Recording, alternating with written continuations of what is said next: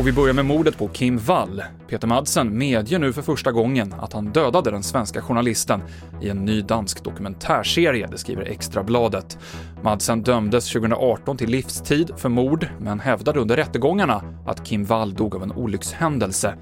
TV4s reporter Therese Cedergren följde rättegångarna och säger att ett erkännande kan få betydelse framöver. Om han nu visar på Eh, att han är ångerfull, att han har erkänt, han verkar förstå vad han har gjort. Det är klart det kan ju spela in att, eh, att strafflängden kan ju påverkas av det här. Mer om det här på TV4 Play. AstraZeneca pausar de kliniska studierna av sitt covid-19-vaccin. Det här beror på att en testperson i Storbritannien drabbats av en sjukdom man inte vet orsaken till och det är oklart när testerna kan återupptas. Men en analytiker säger att det här inte är en ovanlig åtgärd i stora studier och att det inte behöver vara vaccinet som är orsaken till att testpersonen blivit sjuk. Och det kan bli en ny folkräkning i Sverige. Det öppnar nu statsminister Stefan Löfven för i riksdagsdebatten idag.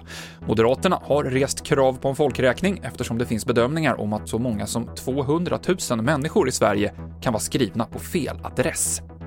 TV4-nyheterna med Mikael Klintevall.